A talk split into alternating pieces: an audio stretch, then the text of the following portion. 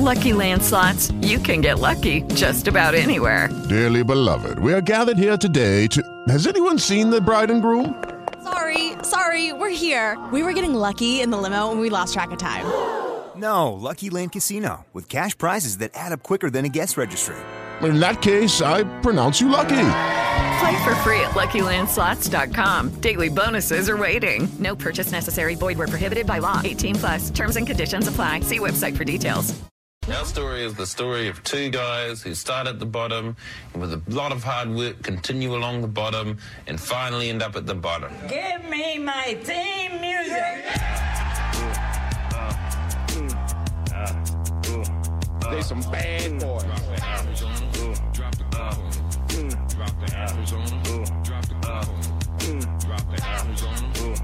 Start time, boys, right now. You ready? Time to do it one more time. We be the midday marauders, dad life ballers. Down since 82, we was Richardson Maulers. That's why they call us local homegrown. Used to flow off the dome. Now we own, we own home. On the run from them suits, them dudes that ruin radio. Formulaic and lame, we kinda hate it, so we teamed up with these here freaks to bring light. So, so from 10 a to 2. We free to take flight. Some stations flip it, flop it. They table wibbly wobbly. And if you let them steal your time, yo, that is a robbery. We thinking you should probably keep it locked on the freak. Gon' take it, K Ray. Let that Les Paul speak. Listening to Ben.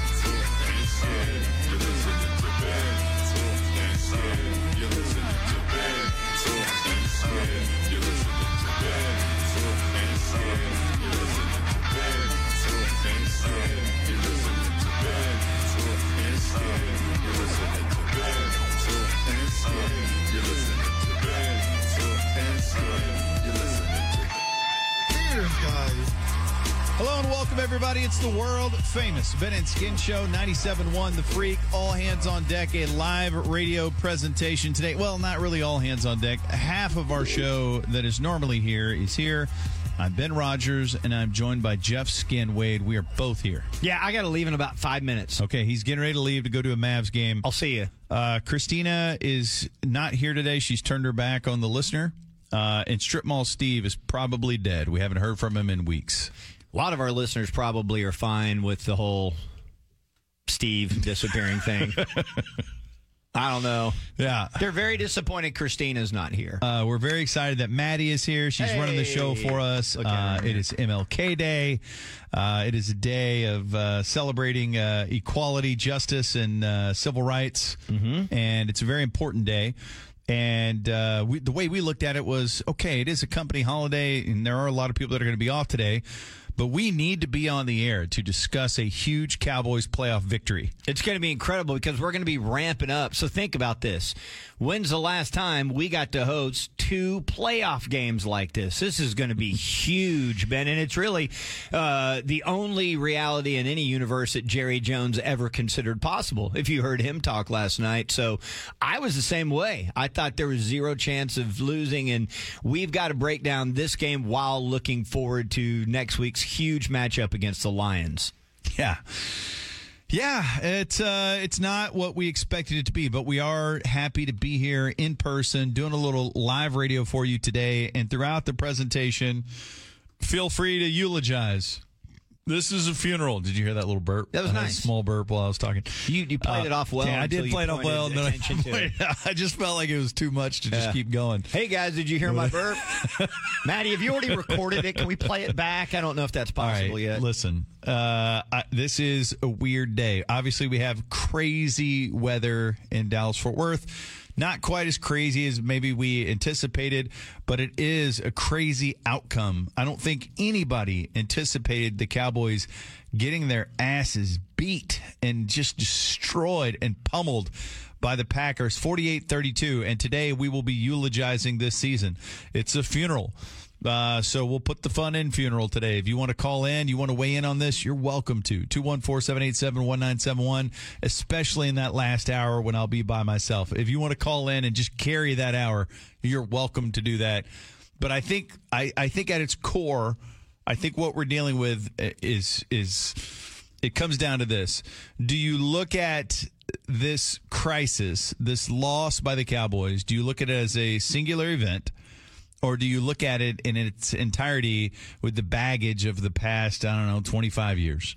Can I say yes to both? Mm-hmm. Uh, because I think the unique thing about every new cowboy era is it takes on its own identity of ineptitude for different different ways and different reasons, and then obviously that's always going to point back to the constants, which are Steven and Jerry. But you know who one of the most, in my opinion, and we've worked with him for many years, so we know him well. One of the most measured sports voices in America is Tim Cowlishaw. Mm-hmm. Uh, like uh, Charles Barkley. Uh, you know, we've been around Barkley a couple times, not only because of Cowlishaw, but also because of Dirk's events. And Barkley was always like, I like Tim Cowlishaw because he doesn't do what all these other guys do, which is make up stuff and yell. And so I respect him. And when I was perusing the interwebs today, and Tim Cowlishaw's like, if you don't fire Mike McCarthy, you're lying to yourself. I was like, okay. I generally find him to be a measured guy, and he's saying this. And I feel like the main reason the Cowboys lost yesterday was because their defense was atrocious, but doesn't matter. I mean, he's been at the helm for four seasons and they are one and three in the playoffs. And you hired him to get you further in the playoffs because you can be mediocre and go eight and eight every year with Jason Garrett. But he was hired because he won a Super Bowl in that building that they lost in yesterday. And he's been on the job for four years, and they are one and three in the playoffs. Yeah, I, I spoke to somebody who is very dialed in. I have to be vague here, but it's somebody Steven. who is very dialed into the organization uh, professionally, and I'm not talking about a media person. And they told me that this is extra extra confusing for the Cowboys today because Dan Quinn is the succession plan if things went bad in this game for the Cowboys. But no one anticipated that it would be the defense getting throttled. And so it's it's it's a game of such massive magnitude. It's hard not to look at the overall body of work. Like even even diagnosing the the issues here. Okay, looking at McCarthy, God, such a great regular season coach, but sucks in these big games. Um, but when you look at Dan Quinn, are you like, okay, it's the defensive work over the course of the full season, or it's falling apart in a big game? Because, like, if the Cowboys had lost this game you know, nine to six or something. I mean, maybe you're like, okay, Dan Quinn did it. Dan Quinn didn't do his job either. He was that defense was humiliated. They were, and you know what's going to make everyone drive off the road besides the ice right now? The main reason. This is not talking to anybody. This is me opining. The main reason Dan Quinn is the backup plan is because Dan Quinn doesn't command any institutional control. And the big names that are out there, like you can you can spend 30 seconds and get me sold on Harbaugh. I mean, I, I think he's kind of a douche, but I think when you look, I would love to bring in a head coach that has an axe to grind with the San Francisco 49ers while they are far and away the best team in the conference that you got to get past. I think for his track record, what he's done, what he just did, coached in the pros, his family, all these things, he checks every single box. But Harbaugh probably has a lot of control. That's why things flamed out in San Francisco. Bill Belichick, seriously, like, I mean, he's not going anywhere where he doesn't have a ton of control. Dan Quinn was the succession plan because Dan Quinn has been here. They work with him. It's it's an easy, comfortable fit because as much as everything the Cowboys are going to say and they're going to go out there and say whatever they say, it's always about the Steven, Jerry comfortability, mm-hmm. who they like and who they want to work with. Yeah, so I, I do, you know, we did stumble across this that Steven and Bill Belichick are really close. And that surprised me that they have this big relationship. And when I first heard about it, I was like, wait, I think there's that he may be the coach of the Cowboys at some point. And then really, it's just kind of run out of runway here. I mean, he's he is 71. If Belichick was to come here, I think he would say, you know what? Uh, I haven't been doing a very good job as a GM at this point in my career. I'm just going to focus on being a coach, and I'll come have input here with these people. But I, I think it's Dan. I think you're right. I think it's Dan Quinn. I think Dan Quinn. I think Dan Quinn will be the coach of the Cowboys moving forward. So you think McCarthy's gone? I do think McCarthy's going to get fired, and I think Dan Quinn's going to get the job. And primarily, there's a lot of reasons because I think that was their plan going into this game. I had a very good source tell me that, um, and so I think that was the plan. And as ugly as this is is you know, I think maybe they, you know, overall getting the team prepared for this. I, I don't know. These things are so complicated because you're like, man, the Cowboys didn't care. Or Mike Maskew say they didn't try their hardest. And it's like, you can't just simplify it to that. Did I think in general, I think the whole team overlooked Green Bay. I think they were saying, oh my God, we're on a gravy train with biscuit wheels. We got this game. This is a bye week. We're going to roll this week. We'll have a home game next week. And then let's get ready for San Francisco. And I think that's kind of the mindset and they got their asses kicked. And and dude, give Green Bay credit. Green Bay came out and said, uh, "We're taking the ball. We want the ball offensively." We're and they went right down the field. Maybe the two biggest plays of the game were on that drive. A huge third down conversion. I can't remember who caught the ball. Do you remember that? Maybe it was Doubs. It was some huge third down conversion during that first drive, and then a penalty. I think on D Law. Was it the D Law offsides? And it's like those two plays really kept that drive going Yeah. and by you know i was talking to a former player and they were telling me look the, the cowboys will be in trouble if green bay gets up early in this game because that's not the way the cowboys play. The cowboys like to get up early and then bully the other team. And then cowboys came out super cute man. Did Did you see that stat, which I didn't realize? Cowboys when they score first are ten and zero. When they don't, they're two and five. Yeah. di- I didn't realize that. Yeah, and it's like uh, they came out, and it's it's. I don't think they expected Green Bay to just march down the field and get Kick and then- their ass? Yeah, and kick their ass. And dude, it's uh, yeah, man, it's uh, it's it's embarrassing, but I I I. It's confusing to kind of okay. You're looking at the baggage of the last. I, I don't know how many years is it since the last since 96? 96 is the last time they went to the conference finals. So since '96, Last time you- they won a Super Bowl, by the way, is the last time they went to the conference finals. most of us look at the Cowboys through that lens, a lens of ineptitude, and it all comes down to the Joneses. And you're furious with the Joneses because the Cowboys have sucked in the postseason. They haven't accomplished anything, and they're still the number one sports franchise in America, uh, according to Forbes. And so- Value wise. and so the Joneses are cashing checks, couldn't be happier. And uh, Cowboys fans are like, this sucks. So it's hard not to look at it through that lens. But if you just look at it through the McCarthy era, he's been a, it's confusing there too because he's been a great regular season head coach, but they have been terrible in the big games. And It's not about the regular season anymore. That's why McCarthy was brought here, and he has failed that. And so you're sitting there. I mean, I agree with everything you're saying. Um, if you're if you're if you go out there and one they punch you in the mouth and you don't respond, two you play too casually, three you've played entitled that's a really hard thing to assess blame because there's so many people involved in that. But you have to point your finger at the head coach because he is the tone setter. And if, you know, we gave him a lot of credit. I gave him a lot of credit last year for keeping the team afloat with Cooper Rush as your quarterback, and he deserved a lot of credit for that. And then uh, Dak, after the game, gave him a lot of credit for the year that he had. So he was saying when people were bringing up, hey, if you're going to talk about firing the coach, then you need to talk about getting, I'm paraphrasing, but you need to talk about getting rid of me too. Uh, you know, Dak stepped up there and got Mike McCarthy's back.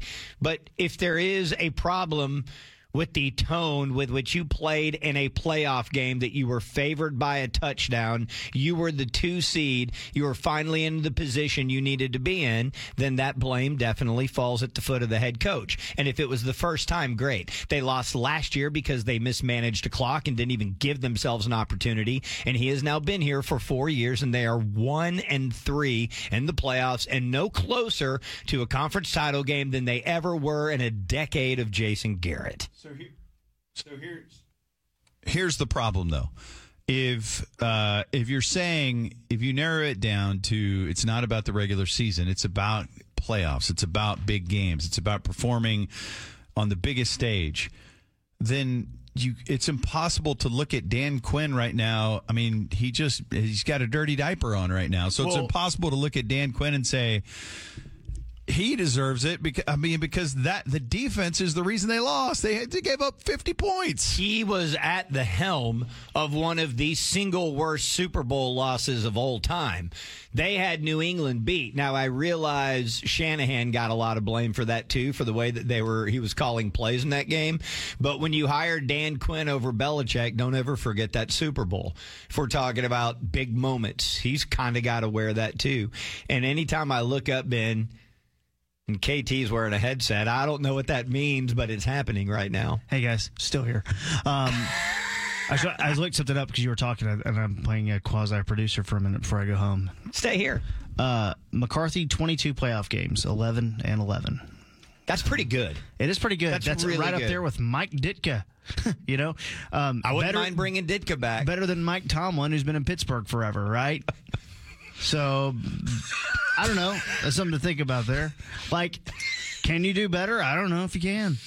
Dan Quinn's three and two in the playoffs. Matt LaFleur's three and three in the playoffs. Like, you, it's, The it's the the only thing I have against Belichick, if we if we are going to go here and we're going to start talking about these names, is that I just don't want to bring in a 71 year old guy. It's not like he took a year off and rejuvenated. Well- Um, he's coming off four years of just getting his ass. Don't you think this is a guy though? This is what I keep coming back to with him.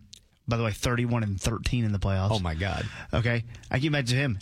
A little hungry to maybe prove that maybe it wasn't all Tom. Maybe a little, Yeah. maybe a little hungry to go. Maybe, maybe I'm the one who can do it after thirty years in Dallas. And uh, I don't. It's But he's, interesting. he's I can see Why why, it would be appealing to Belichick. And again, they have a super tight relationship. And if he's willing to acquiesce some of the control of the front office and say, "Man, I'm not worried about that." I mean, look, everybody's down on Dak today, but you you know he had an MVP season. He was he's the runner up for MVP of the league. If you're if you're Belichick and you're 71, you're certainly not going to rebuild somewhere. I, I and you know Atlanta and and the Chargers are both feel like those kinds of situations. I mean, Uh, Herbert, Chargers might not feel that way, but yeah, Atlanta for sure rebuild it. Yeah, Yeah. So here's uh here's a I've always been a Dak supporter. All right. But if I'm going to sit here and I'm going to say McCarthy's been here 4 years and they're 1 and 3, Dak is 2 and 5 in the playoffs. Hmm? I mean, you it's the same thing with Romo. You have got to wear it until you can change it. You watch your whore mouth. Romo never got the chance to to change it because of all the injuries. All the injuries caught up to him, Mm-hmm. and then the moment happened where he got hurt scrambling in a preseason game. It's the most Romo thing ever. Without his left tackle, right in that game. insane. Yeah, He- and he should never played. Yeah. Oh, oh, the pocket's collapsing. Let me see if I can pick this up. Um, this important preseason game. In fact, I think Dan Quinn was the defensive coordinator for the Seahawks at the time, and they killed him. yeah, maybe. Um, Might have been maybe he'd gone to. Atlanta. No, that was 2016. 16, yeah. It's a long time ago. Uh, but I, I'm saying all that to say Dak's got to wear this. And I blame his defense for the. I, I blame his defense for everything up till the pick six. Even that turnover, that first interception, that was an extraordinary play.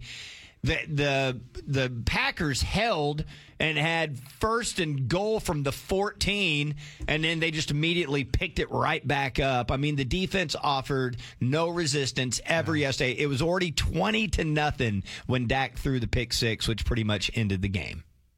So but still he's 2 and 5 in the playoffs. Okay, if if you believe what I was told that Dan Quinn was the succession plan, does giving up 48 points in a playoff game to the youngest team in the league change that? If that was really the Cowboys' plan, as I was told, does that defensive performance affect that? That's what I think it said. Uh, twenty-one sixteen make you go, yeah, okay, fine. yeah, I mean, Yeah. But For me, no, it doesn't change anything. You know, here, here's the uh, deal. They, they look. They know if they know if who Dan Quinn is. He's been there. He's been in the building for whatever it is. Three years. Was here McCarthy's first year. Yeah, three years. Okay, he's been here for three years now. They know who he is. Uh, we we started the year talking about remember this greatest defense ever. That was being discussed in September. You know what the greatest defense ever doesn't do? Get run on every effing week. They need to get big dudes in the middle and stop the run. That's Dan Quinn's defense. And and we're you know obviously we're sitting here talking about um, how great the front office has been. They've they've done a good job, right? Uh, but that was a wasted draft. They got nothing out of Mazi Smith. Nothing. He did nothing. They're right back with the exact same needs they had the year prior, except everybody's older, so now there's more needs. But Mazi Smith, you got nothing. You wasted a pick on a second round tight end. What the hell were those first two picks? Obviously, Overshown may have something for this scheme, but that was a third round pick. It's like he's out for the year injured, but you wasted your first two picks. You got more out of trading those fifth round picks for Stephon Gilmore and Brandin Cooks than you got out of your actual first and second round picks. The team that beat you got seven rookies contributing in yesterday's game. yeah, those are all like first and second year receivers, right? Yes, and and their in fact their top two wide receivers had one total catch, but you had two ti- second round tight ends, Musgrave and Tucker Kraft, who played well. Mm-hmm. You had Bo Melton who caught a pass, but whatever. Wicks with the post route touchdown on Stephon Gilmore. Carrington Valentine helped shut down CeeDee Lamb for a little bit.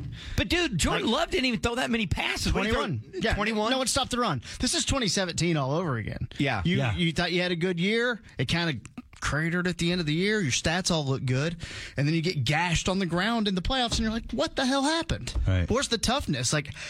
Leighton Vander Esch is your other good, you know, run defender, and yeah, he, I don't, you know, he. We probably shouldn't talk about him anymore because he can't feel his hands. Wait, hold on, hold on a second though. I got to stop You know? because I'm listening to what you're saying and I'm agreeing.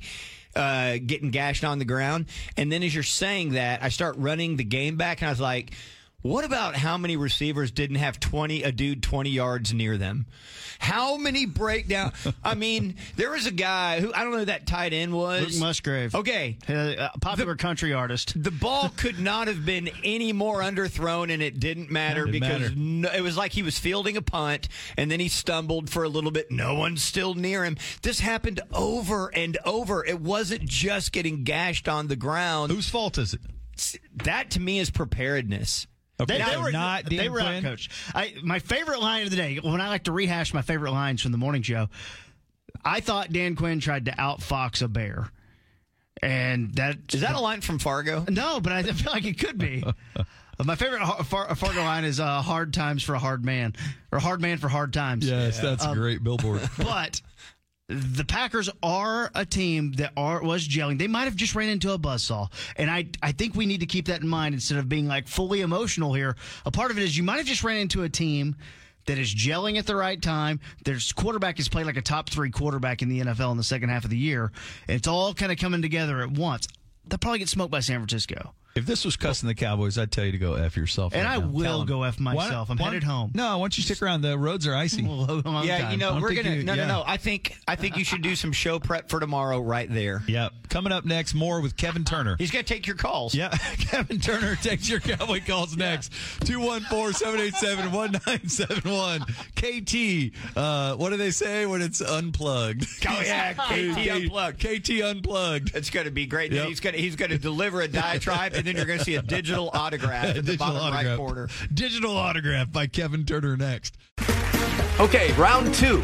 Name something that's not boring. A laundry? Ooh, a book club. Computer solitaire, huh? Ah, sorry, we were looking for Chumba Casino. That's right. ChumbaCasino.com has over 100 casino style games. Join today and play for free for your chance to redeem some serious prizes. ChumbaCasino.com. No purchase necessary. Void where prohibited by law. 18 plus terms and conditions apply. See website for details.